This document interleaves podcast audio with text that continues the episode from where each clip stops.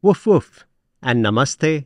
This is Hill Dog, and welcome to Kanha Cast, a series of conversations with visitors and residents of Kanha Shantivanam, the International Center for Heartfulness near Hyderabad in Telangana, India. Today I'm speaking to Sister Christine Jones. A short time ago, I had also spoken to Christine's husband, Brian Jones, so I'm literally keeping up with the Joneses. Christine is a craniosacral therapist and a long-time heartfulness practitioner and trainer. For those of you who don't know, heartfulness is a meditation technique that is offered for free by volunteer trainers around the world. It was earlier known by the name Sahaj Marg or the natural path. One of the specialities of heartfulness is meditation with the transmission of a very subtle energy.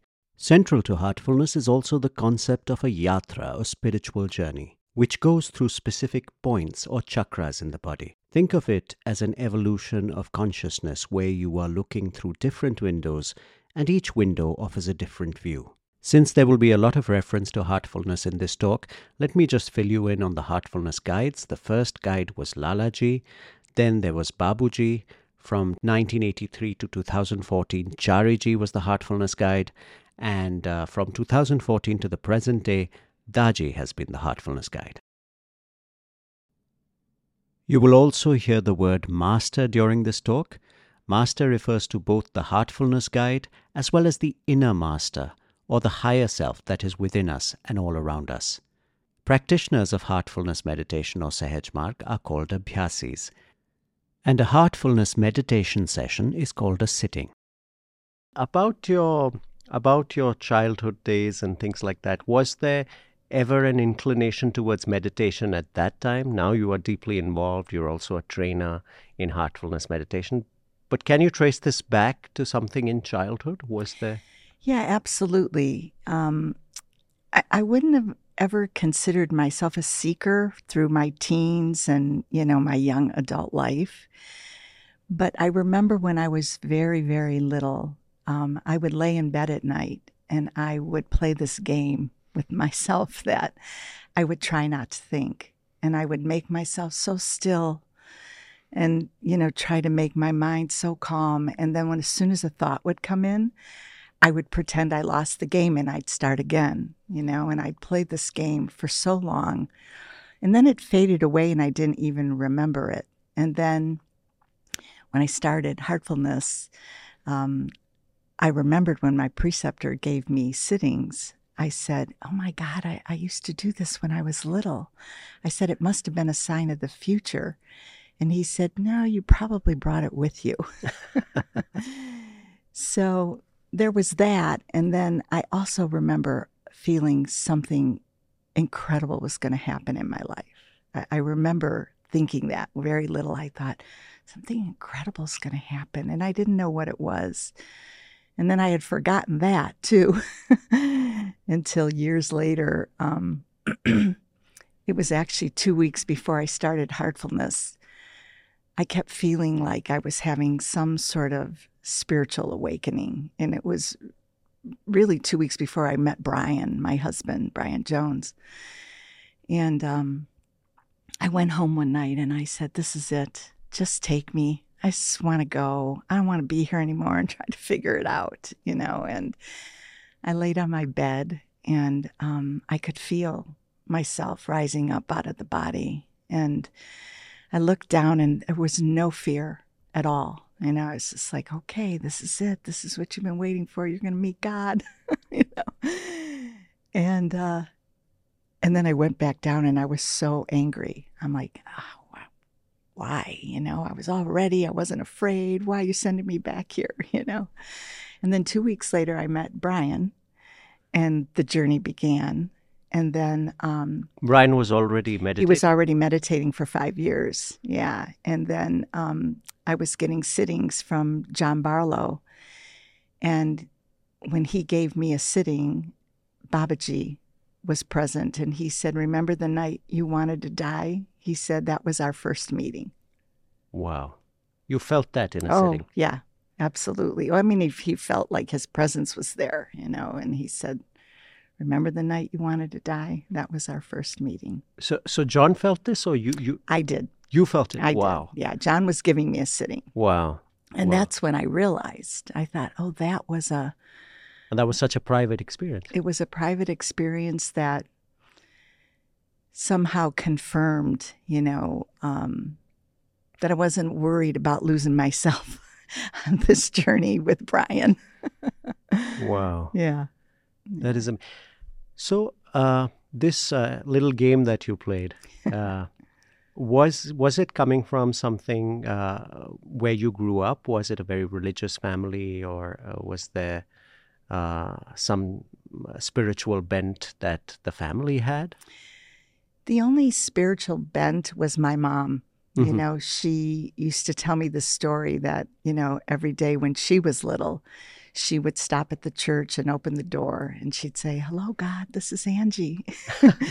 and she did it, you know, for years. And she said one day she opened the door and she heard, before she could get it out, she heard, Hello, Angie, this is God. Oh my God! And so that was like, you know, like I was, that was the thing I think that made me want to just like be so still. And I don't think I was thinking I was going to meet God when I was little. It just was a natural inclination to calm the mind. Mhm, So it was there very early on.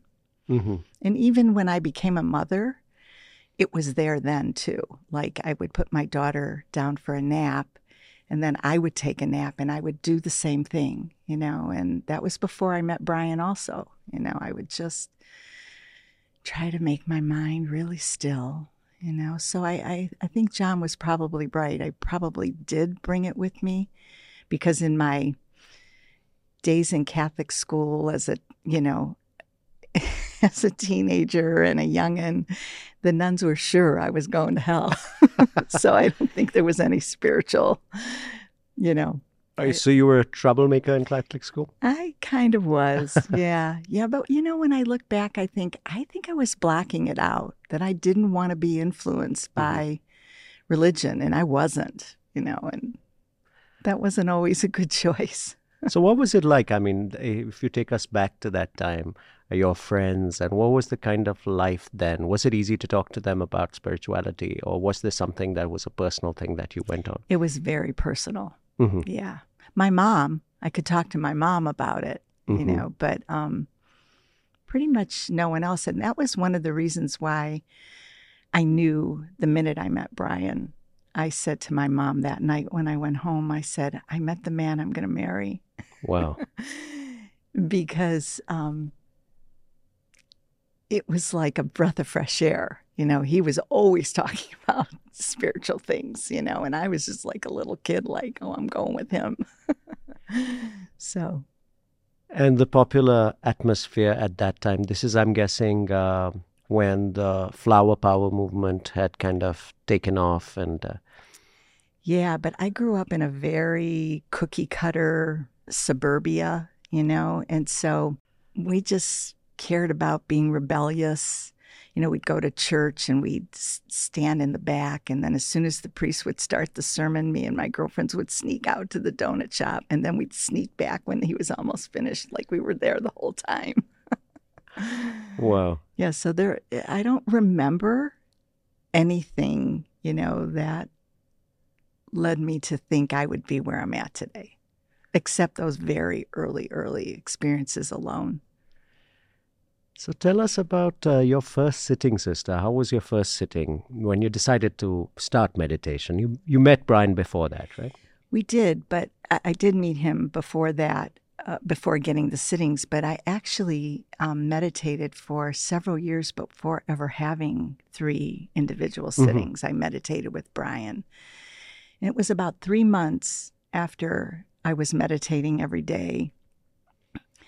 Um, And this was the first kind of meditation you tried, or was there anything before? no, it was the first one. And um, I remember I had my first genuine spiritual experience. And I came out of the room and I said to Brian, I said, I think I met God.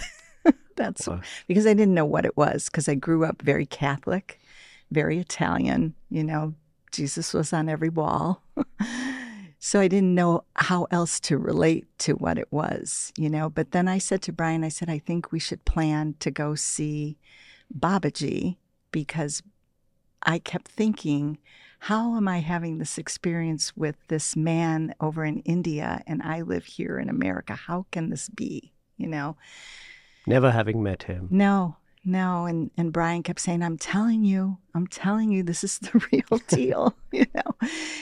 So we we worked, you know, our way to save our money. We didn't have much money. We were young, you know, and uh, we made it to Germany to meet Babaji. And the closer we got to the house, Brian and I kept looking at each other. It's like the ground doesn't feel the same. And when I walked in, I my first thought upon seeing him was, I have to have what you have.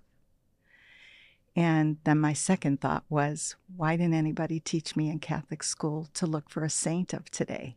Because that was my only, Mhm. and I still wasn't really familiar with the term guru and disciple, or, you know, it was saints and angels, and and that was the beginning. I, I mean, when I look back, I think it took a long time for that to match in my heart. I think, but um, soul to soul, I knew we recognized each other mm-hmm. immediately. Wow. And the first actual formal sitting happened with John. Jo- The first formal sitting uh, happened with, yeah, I think it, it might have been Fred Weinstock. Mhm, mhm, because I think he came to Cleveland to visit us, and John and Betsy still hadn't lived there yet. mhm. So it was about a year after, maybe one or two years after starting meditation, Fred came to Cleveland. And I think Fred gave me my first sitting. Then John and Betsy moved to Cleveland, and they were our preceptors for several years. Wow. So, did you notice any difference between uh, the time you were meditating on your own without uh, having the sittings and the time after the three sittings? Was there any change, or was the sittings themselves anything? You know, it always felt very profound for me from the beginning, with or without the sittings. I mean, even in my own meditations, it's always felt so natural for me to just go in my heart and settle myself and turn off the world, you know? So, um, I don't think the sittings were the link to the path for me.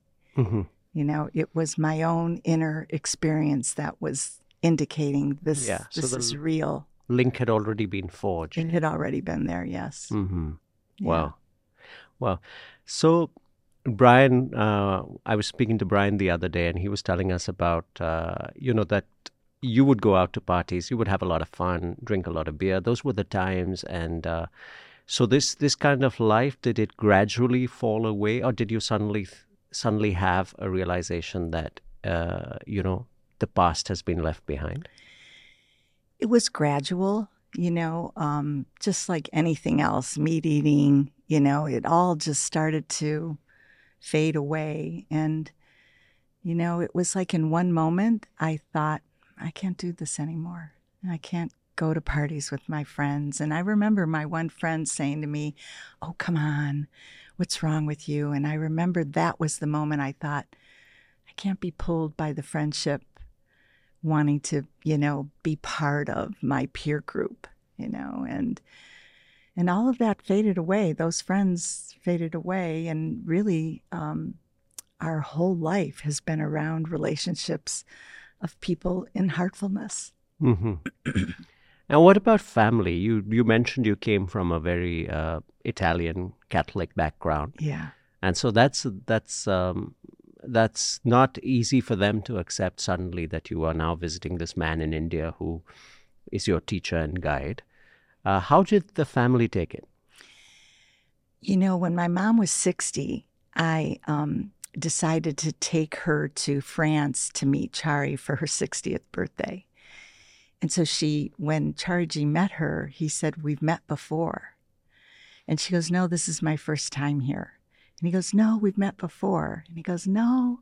And my mom said, No, this is my first time here. And I was thinking, Oh, that's interesting.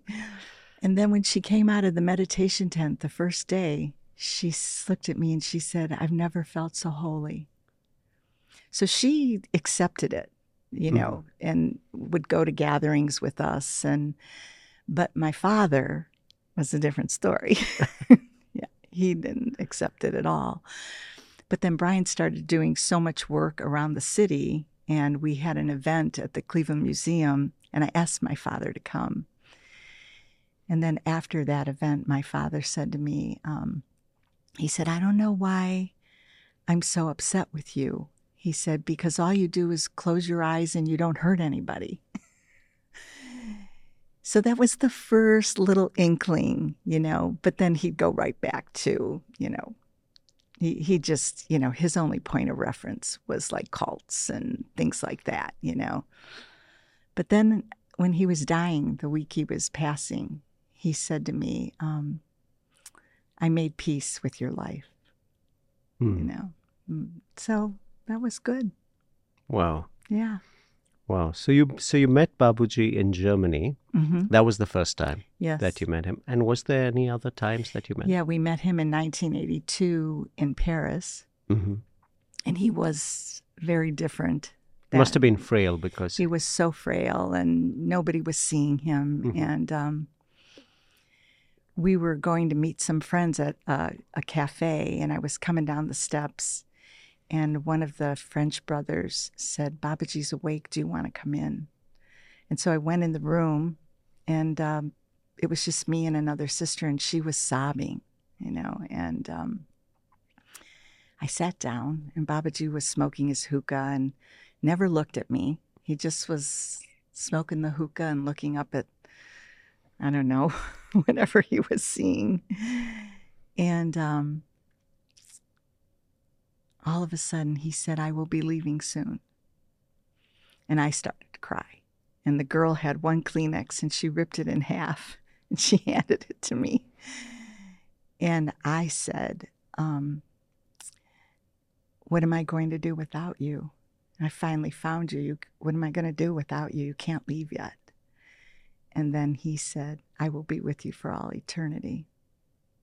And that was that was really the grounding then of the transition from 1980, I think that was 1982, to Charji becoming the representative in 1985.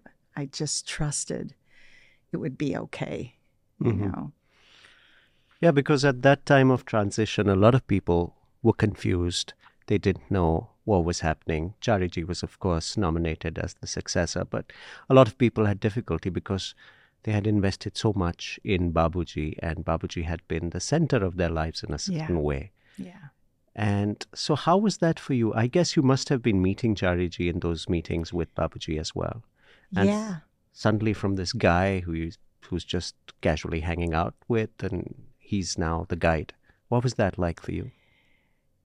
Um, you know, it, it, it was, you know, Chariji was a disciplinarian in those early days. So I was a little, you know, little apprehensive of him becoming the successor. But I've I've heard that from people in my own center. They said he was so strict; it was like a like a little dictator. yeah, yeah, he was. But um, the transition for me was we went to France in 19. Well, he came to Cleveland in 1985. Chariji did, and we spent a week with him at Sister Veronica Hopper's house. And that was when we got to know him. But he wasn't the master to me, he was Babaji's representative. So I don't know if I really knew what that term meant, but I knew he wasn't the master, you know. And then in 19, I think it was 19, maybe 88 or 89, or no, it was 1987. We were watching a video of Babaji with Charji at some gathering, I don't remember where it was. And the look on his face was exactly like the look on Babaji's face when I met him. And that's when I knew. It, it was like instant. It was like, oh my gosh, you are my you're my next master. You're my next teacher, my next guide, you know. So it happened in one moment, just from seeing the look on his face watching Babaji there was it was so profound that it was the way I felt when I met Babaji. I could feel it coming from him. And that was when the transition happened. It was in one moment. Wow. The path seems to work that way for me. Like I'm a one liner learner. and you t- tell me one line and I'm different. You know, it doesn't take long for me. I don't have to read a book from cover to cover. Just open the book and read one line and transformation has happened. wow. Wow. So then of course you are you are devoted to this path and you are doing your meditation and I and as we all know the experiences over time change the engagement changes with the practice I mean there's there's priorities that you give to things and then you were made a trainer. Tell us about that. When uh, how did life change after that? You know I think you know it's it's interesting. I don't know if I should say this. On live you know radio here. But um I think that when I saw what was happening from the inside out,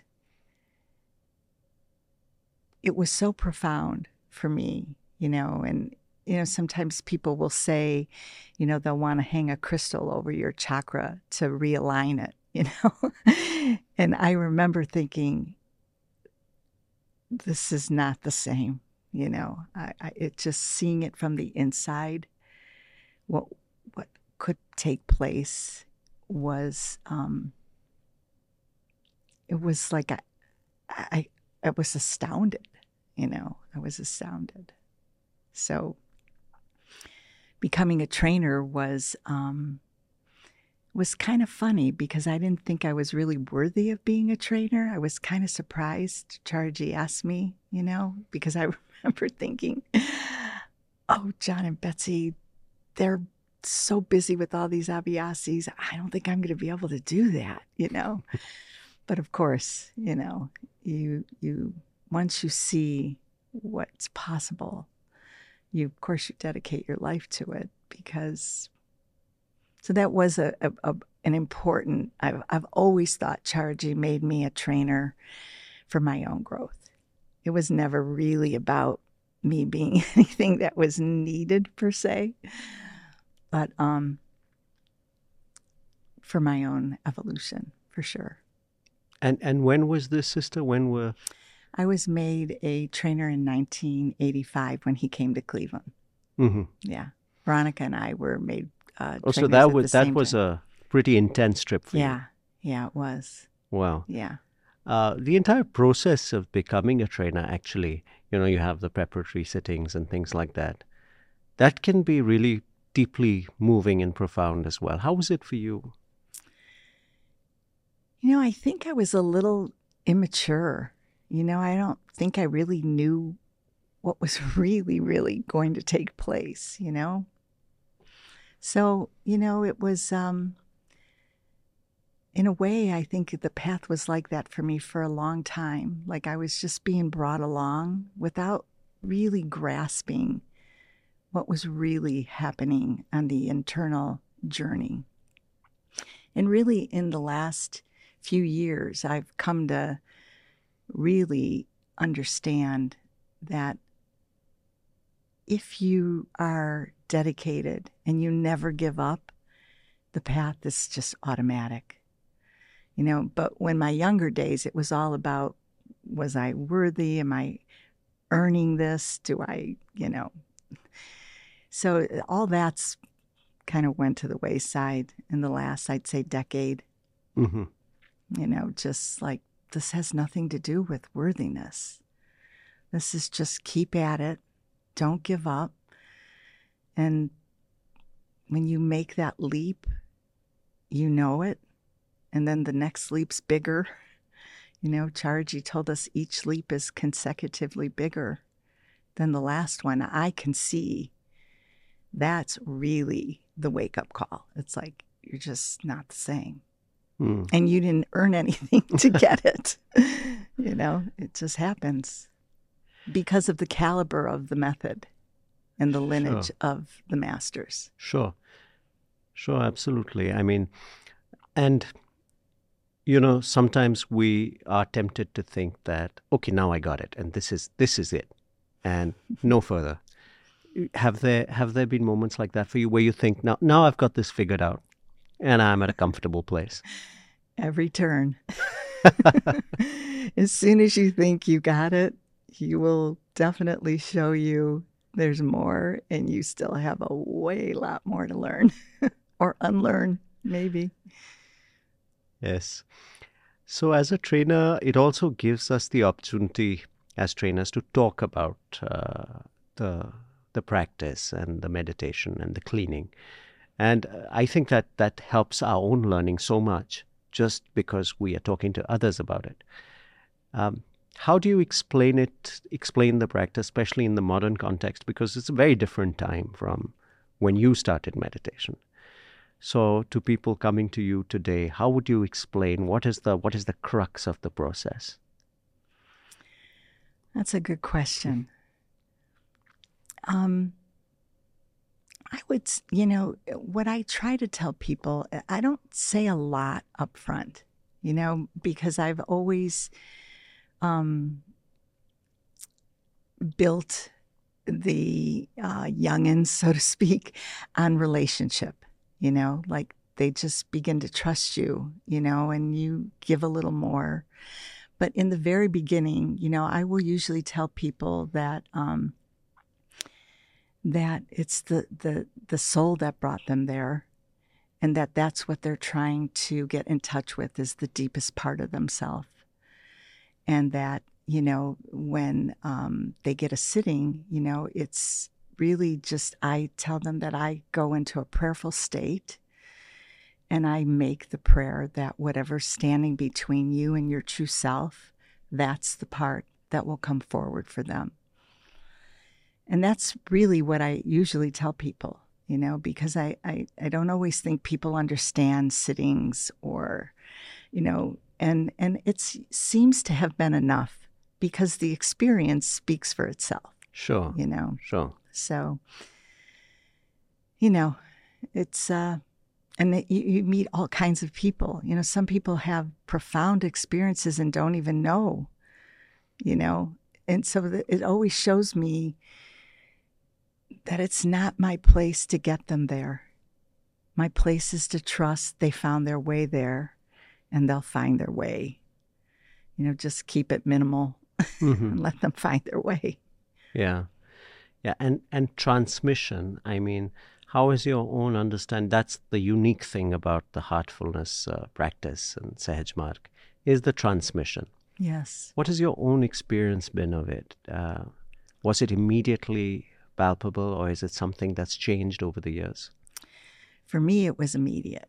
Mm-hmm. You know, I, I felt like, and, and to me, I mean, looking back, that was a good guiding post that, because I've somewhere along the line realized that although the transmission's coming from the guide and it's been rediscovered by, you know, Lalaji, that ultimately they're here to taint to, to teach us that it's in, in ourselves, you know? And so when we're mirrored with that, somehow we remember that it's there in us. And when I look back, I think that was my experience without having a preceptor for one to two years, that I was drawing it on my own without even knowing that's what it was.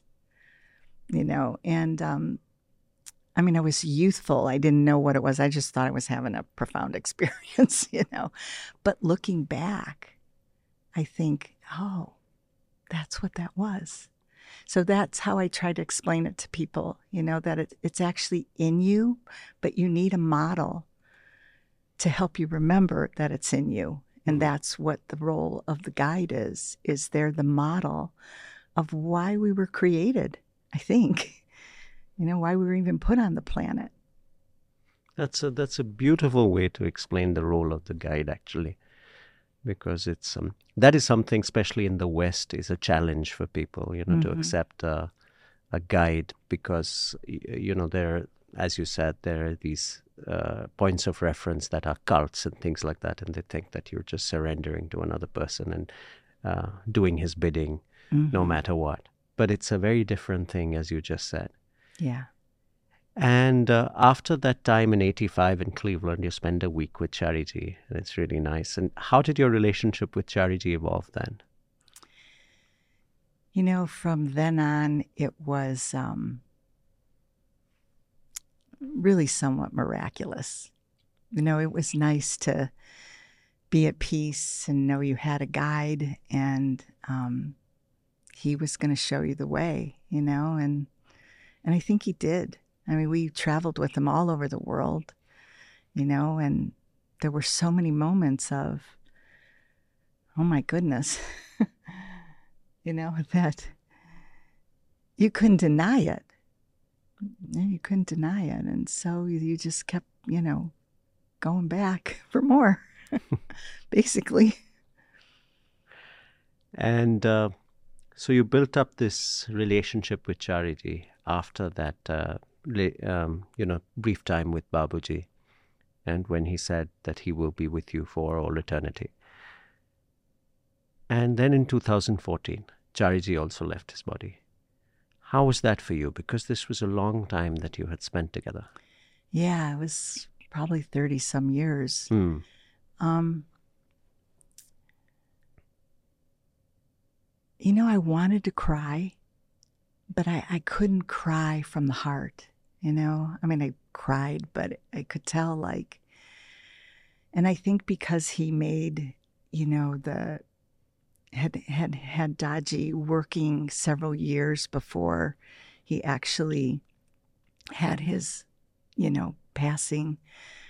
Um, and we grew up with Daji, you know, so watching him change was an important part of the process of, you know, letting go of Chariji and, you know, my brother becoming the master, you know. But it was good. It was good. And I, and I asked Daji once before Chari passed, I said, Do you ever worry about the goal? And he said, Never. And I looked at him and I said, How do you do that? You know, and he said that once Babaji told him once you come to the path, you're already at the goal. And I remember when he said that, I thought that's where I'm making my mistake. I, I keep treading the path as if I still have to arrive somewhere. And I remember thinking, that's why you're the master. Because you listen to Babaji. I think he told me that was Babaji told him that in 1972. Wow. So from 1972, all that time, he was already at the goal. you know, and that was the shift. You know, it was like that was the beginning of our relationship as him being my teacher. Wow. Yeah. So the transition wasn't really, it didn't uh, ha- bother you at all from no. Chariji to Daji? No, not at all. Not at all. Because I think when you can move from Babaji to Chariji, sure, everything else would be easier. sure. But I think it's interesting because, um, you know, normally people think of succession as somebody nominates somebody else and uh, that person takes over. I mean, like you have in uh, in a regular company, you would have the, uh, you know, naming of a successor. But as you mentioned earlier about seeing Babuji in Chariji, mm-hmm.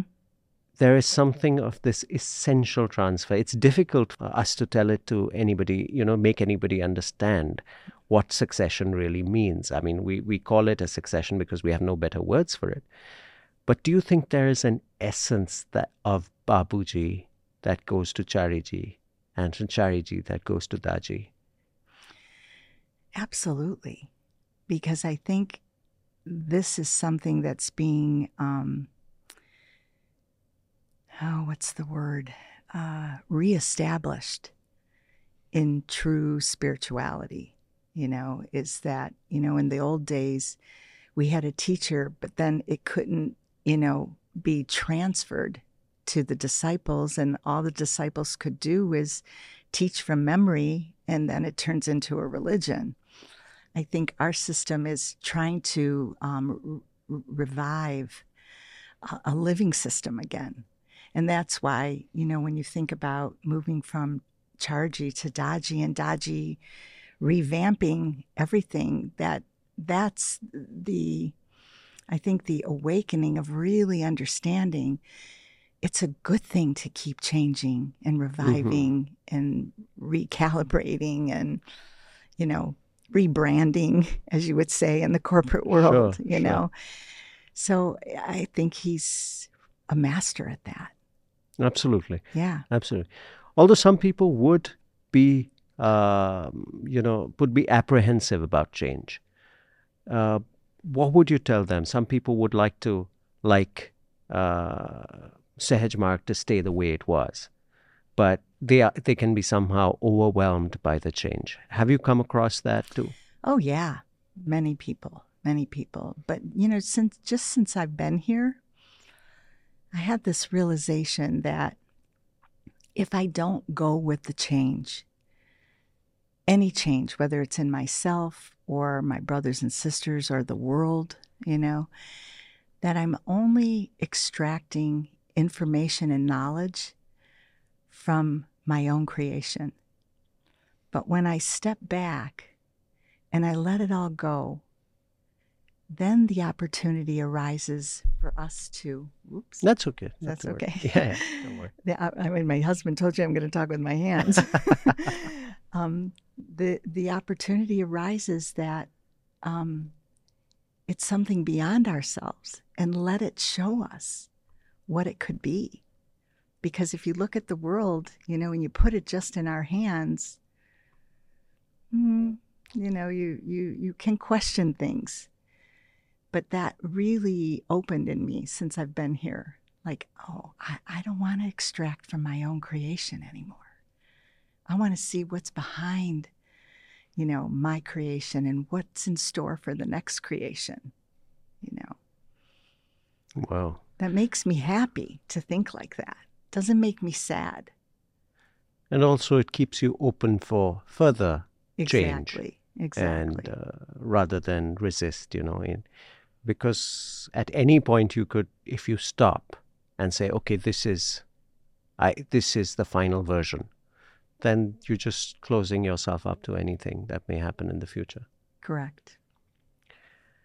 So, sister, how has it been over the past few years um, in America for you? Because it's been a tumultuous time. We had the COVID pandemic, and um, w- people were isolated. Suddenly, you couldn't have the weekly gatherings. You couldn't have face-to-face sittings. Uh, how how was this period for you? To be honest with you, Rudy, it was the best time of my life. I loved, I, I knew when it happened, it was nature's way of saying, we got to slow this world way down. hmm And I loved really being, you know, I mean, basically it was Brian and I, you know, and we couldn't see our kids or grandkids or family. Um, and I really worked on myself in a different way without having the responsibility of leaving the house. You know, the first year we were in the house. you know, we were having our groceries delivered. I mean, we didn't know what it was, you know. And my son in law's a scientist and a virologist. Yeah, and nobody had any clue. It was he there was making us spray all the groceries before we brought them in the house. you know, so. But um, no, it was a. I, I knew it was. Um, I felt it was a gift. I I truly felt it was a gift. I didn't miss anybody. And we had Zoom, and we had yes, you know sure. we could talk on the phone to our kids. So when we weren't doing that, you know, we were. I was diving deeper. You know, a lot of people uh, around the world actually had a lot of issues because they had never spent so much time together. Even married couples had issues because Yeah. suddenly you were there 24 7 Yeah, together. yeah. No, no opportunity to get out. But Brian and you that way have been such an, you know, I'll use the word inspiration if it doesn't embarrass you, for uh, couples because uh, this beautiful relationship that you have and that has lasted since when when did you guys tie the knot? Uh, 1978. Wow. The year I was born. So oh boy. so what do you think keeps you together? What is the most I think because we love the same thing. You know, I mean, we both knew Babaji was not your average human being. And, um, and we've had to fight to stay together. I mean, you know, we're very different. He's very, you know, down to earth, laid back, and I'm the exact opposite, you know. But when times got hard, you know, I think it was the path that made us push through the difficulties. And I remember Chariji telling us once, he said, the last quarter will be the best quarter in marriage. and he was right, you know, because now it's like we laugh so hard when we're mad at each other, you know. we, we end up laughing, you know, because it's hmm. just not, it's just not important anymore to get them to do what I want them to do.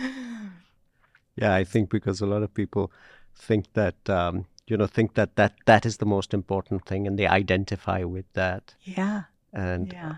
a lot of people listening may be going through that, but I think if you can just look beyond that, that is what I guess you have done. Well, I think when you go inside, you see that the ultimate relationship is with this deeper part of yourself. And then you start to just get wise like, this man can't make me happy, anyways. I mean, he makes me happy, but I'm not trying to make him make me happy anymore. You know, my happiness is coming from myself. And that was a big transition for us when the path actually became our own individual journey. Mm-hmm. You know, mm-hmm. that's when I think things really started to um, just be joyful, you know, that it, you, there really isn't anybody outside, even your own spouse, your own kids, that are going to do what can happen inside by you alone.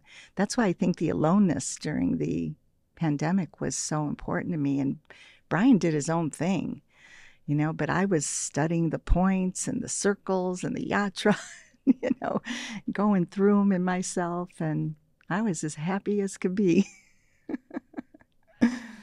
you know, this is a question that a lot of people have is about the yatra since you've been to the yatra garden and you mm-hmm. have been studying during. Uh, because a lot of us um, don't pay that much attention to the points and the circles and things like that. It's just it's just we're on the path. We pay attention to the experience. But is for you personally is that experience enriched by the knowledge of the points and you know knowing what you're going through not just experiencing it and being okay with whatever you're experiencing do you think it's vital to know hmm that's a good question i think it's been vital to know for me because when that experience started to happen i started to think that i didn't know the path at all you know, because I was, you know, studying point one, meditating on it for a week, studying point two, meditating on it for a week. And then after I went through it the third time, some huge shift happened inside. And that was sort of a like my understanding like maybe you do need to know this. You know, it just was sort of a you know, not because you need the knowledge, but just because you need to understand when a part of the journey opens in you, how well you work with it is really what the the end result has to be. You know, because I remember one day after going through the heart region for the third time, I heard inside, now illusion will become Maya. And I thought they were the same. But just that little instruction shifted. I'm like, oh my God, illusion and Maya are different. And then, of course, Daji says he always, whenever I have these sort of wake up calls, he leads me to some confirmation that I'm in the right direction. And he said that uh, illusion was created by us, but Maya was created by God. So when I heard now illusion will become Maya, I realized like I was going to end up working with it differently. And that came from inside of, of, you know, meditating on the points where they start to guide you out of your illusion so that you can handle the Maya more efficiently when it shows up. Wow. Wow, that's beautiful, actually. And it's such an enriching path. There's so much nuance to everything. Yeah. It's just the, I mean, you we could go on and on about Yeah. how nuanced it is, really. Uh, lastly, I'd like to ask you, sister. I mean, uh, thinking back on the young Christine, who is uh, the troublemaker in Catholic school. I mean, I, I'm sure if you look around uh, Cleveland, you'd find many girls in the same position. What advice would you give them if you had to tell them one thing? Oh, if I had to tell them one thing, I would say befriend yourself. That is beautiful. Yeah. That is beautiful advice and a beautiful note to end on, sister. Okay. Thank you so much for taking time out. It was really beautiful. So that was my conversation with Sister Christine Jones. To listen to more such conversations, please subscribe to this channel. You can also find these conversations on Spotify on the Kanhacast channel, that is K A N H A C A S T. Thank you once again for tuning in. This is Hill Dog signing off. Namaste and woof woof.